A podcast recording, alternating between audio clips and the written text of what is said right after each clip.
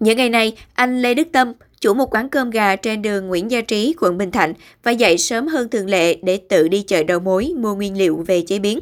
Theo anh Đức Tâm, giá cả đang có xu hướng tăng, đặc biệt là phí vận chuyển hàng hóa tăng theo giá ga, giá xăng, nên việc tự đi chợ là nhằm tiết giảm những chi phí không cần thiết.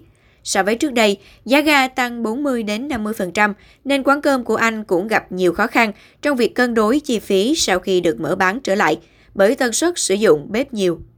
Thì à, đối với người à, kinh doanh buôn bán mà như là cơm hay là đồ ăn, đồ giá ga lên như vậy thì đâu có chịu nổi. Đó là cái sự khó khăn của các quán ăn nhỏ lẻ. Đối với những quán ăn lớn mà còn sử dụng ga mà số lượng lớn nữa thì không biết sao.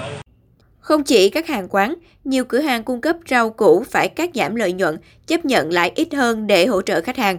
Anh Nguyễn Anh Thảo, chủ thương hiệu tiệm rau của ba tại phường 22 quận Bình Thạnh cho biết, không biết sẽ giữ được giá cũ bao lâu khi các nhà cung cấp đang rục rịch tăng phí vận chuyển. Nhân viên giao hàng cũng cần hỗ trợ thêm chi phí xăng.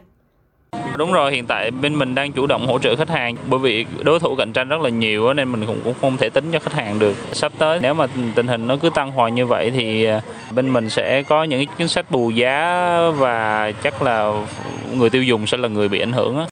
Mở cửa lại sau đợt dịch, quán mì Quảng tại đường Phan Xích Long, quận Phú Nhuận vẫn chỉ hoạt động ở mức 30% công suất để đảm bảo an toàn phòng chống dịch COVID-19, nên giá ga tăng hay giảm thì quán anh vẫn chưa có lãi. Anh Bùi Văn Đạo, chủ tiệm mì Quảng cho hay, nếu giá ga tiếp tục duy trì ở mức cao thì sẽ có sự thay đổi phù hợp với tình hình.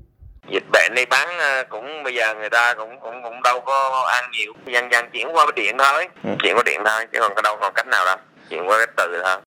Có thể thấy, việc giá ga và giá xăng tăng cùng lúc đang ảnh hưởng rất lớn đến người tiêu dùng và các hộ kinh doanh.